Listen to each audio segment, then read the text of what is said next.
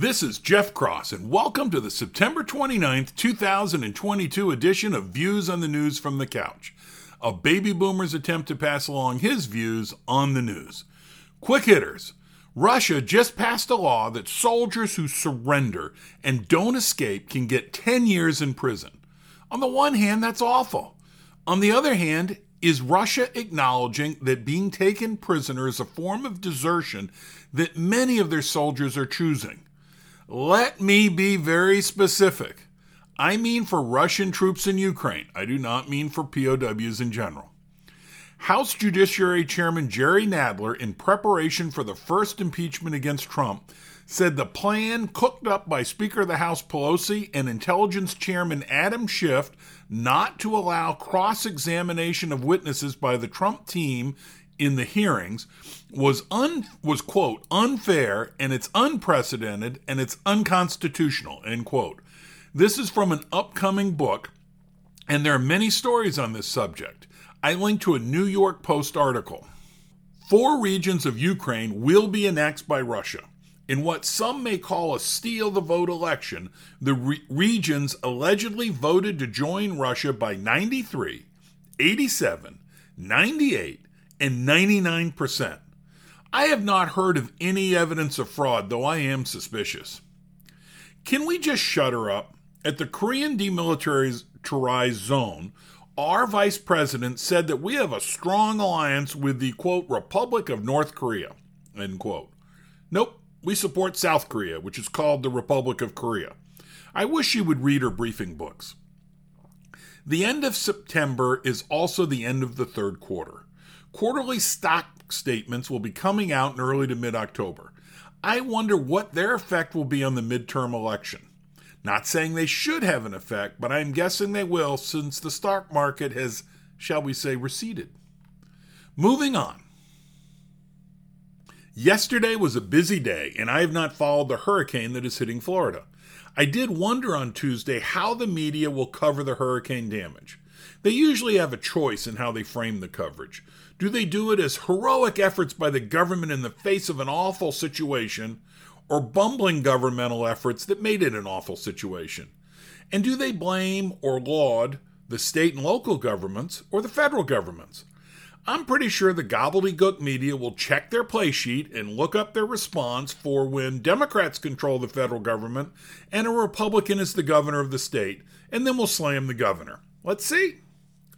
Joe Manchin made a deal with Senate Majority Leader Schumer to support the Inflation Reduction Act that would not reduce inflation in return for a vote on a bill to make it easier to build energy infrastructure.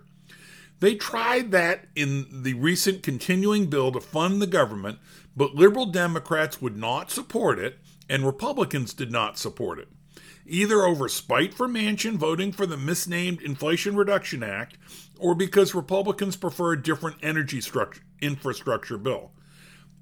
My guess is that there were extra goodies for West Virginia, and Republicans were not going for that.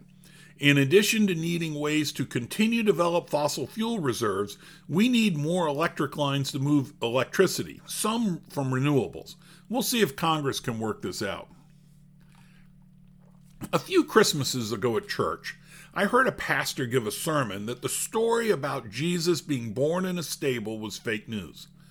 When I got home and did a search on that, because that's what I do, I found rather than being homeless in Bethlehem for the census, his family was likely taken in by relatives, and the stable story was something crafted more than a millennium later. I mention this because yesterday I heard a different interpretation than I was used to of the biblical phrase, the meek shall inherit the earth, from Matthew 5 5. The person said the real interpretation was something like, if you have a sword and know how to use it and show restraint and kindness, then you shall inherit the earth. That is different than the meek shall inherit the earth, which I assume is an English translation from the original Greek in the New Testament. I did another search of the internet on this subject and found that the original Greek word was praus, P R A U S, and among other definitions, Helps Word Studies says praus means, quote, displaying the right blend of force and reserve. Gentleness is in quotation in um, parentheses, end quote. Kind of like a black belt in karate who would rather not fight but can quite well if he or she has to. I think the actual meaning of praus describes the United States when we are at our best, when we are striving for praus. Be strong, be willing and able to use force, but try not to use force and only do so in a reserved and gentle way, minimizing casualties, for example. We are not always at our best, either because we let our military decline or because we are a bit of a bully. Still, praus, I think, is a good goal and one we do better than alternatives, such as China or Russia. Just saying. I never heard of R.H. Coase, C O A S E, until this week. He is a British economist who was still working away until he died at 102 years old in 2013. I linked to his 1974 paper titled The Market for Goods and the Market for Ideas. The essence of the paper can best be summed up by Mr. Coase himself in this sentence quote, What is the general view that I will be examining?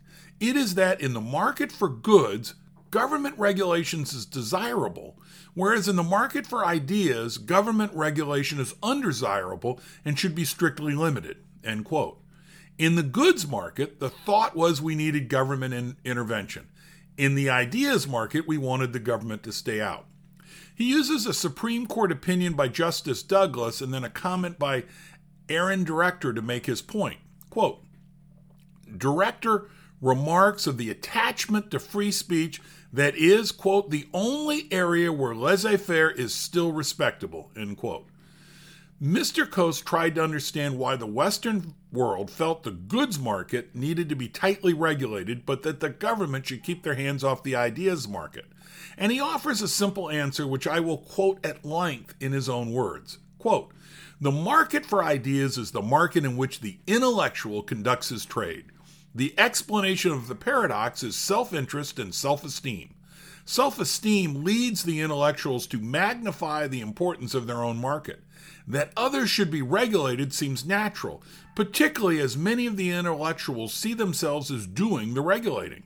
But self interest combines with self esteem to ensure that, while others are regulated, regulation should not apply to them. And so it is possible to live with these contradictory views about the role of government in these two markets. It is the conclusion that matters. End quote. I love that phrase. It is the conclusion that matters. Don't dwell on the reasoning or the logic, just the conclusion, baby. To sum it up, the intellectuals thought others should be regulated, but not themselves. Rules for thee, but not for me. I was alerted to this paper by an article written by Peter Jacobson in Fee Stories, which I link. He describes the increase in the call for censorship and reviews the paper I just covered by Mr. Coase. He then basically asks, why are intellectuals now calling for censorship? Why the change? Mr. Jacobson makes the argument that with the internet, anyone can broadcast their thoughts. Hell, even me with this seldom listened to but high quality podcast. Here is the money line from Mr. Jacobson and why we are seeing more calls for censorship. Quote, now that the market for ideas is no longer dominated by academia and the journalism industry, members of those groups no longer have the same incentive to stop industry regulation. End quote. A few months ago, I started using the term betters. I can think of no other example of what I mean by betters than Senator Elizabeth Warren. Someone who thinks she is better than me, knows better than me, and wants to tell me what to do, and I'm sure wants to shut me up. I mean, if she knew me.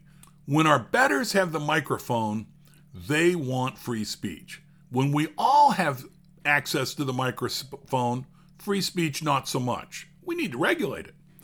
I'm betting this last one is a bit out there for some of you. I suggest you, and me for that matter, listen in the next few months whenever someone calls for government action against misinformation or disinformation. What are their concrete examples of misinformation or disinformation? Do their examples hold up over time?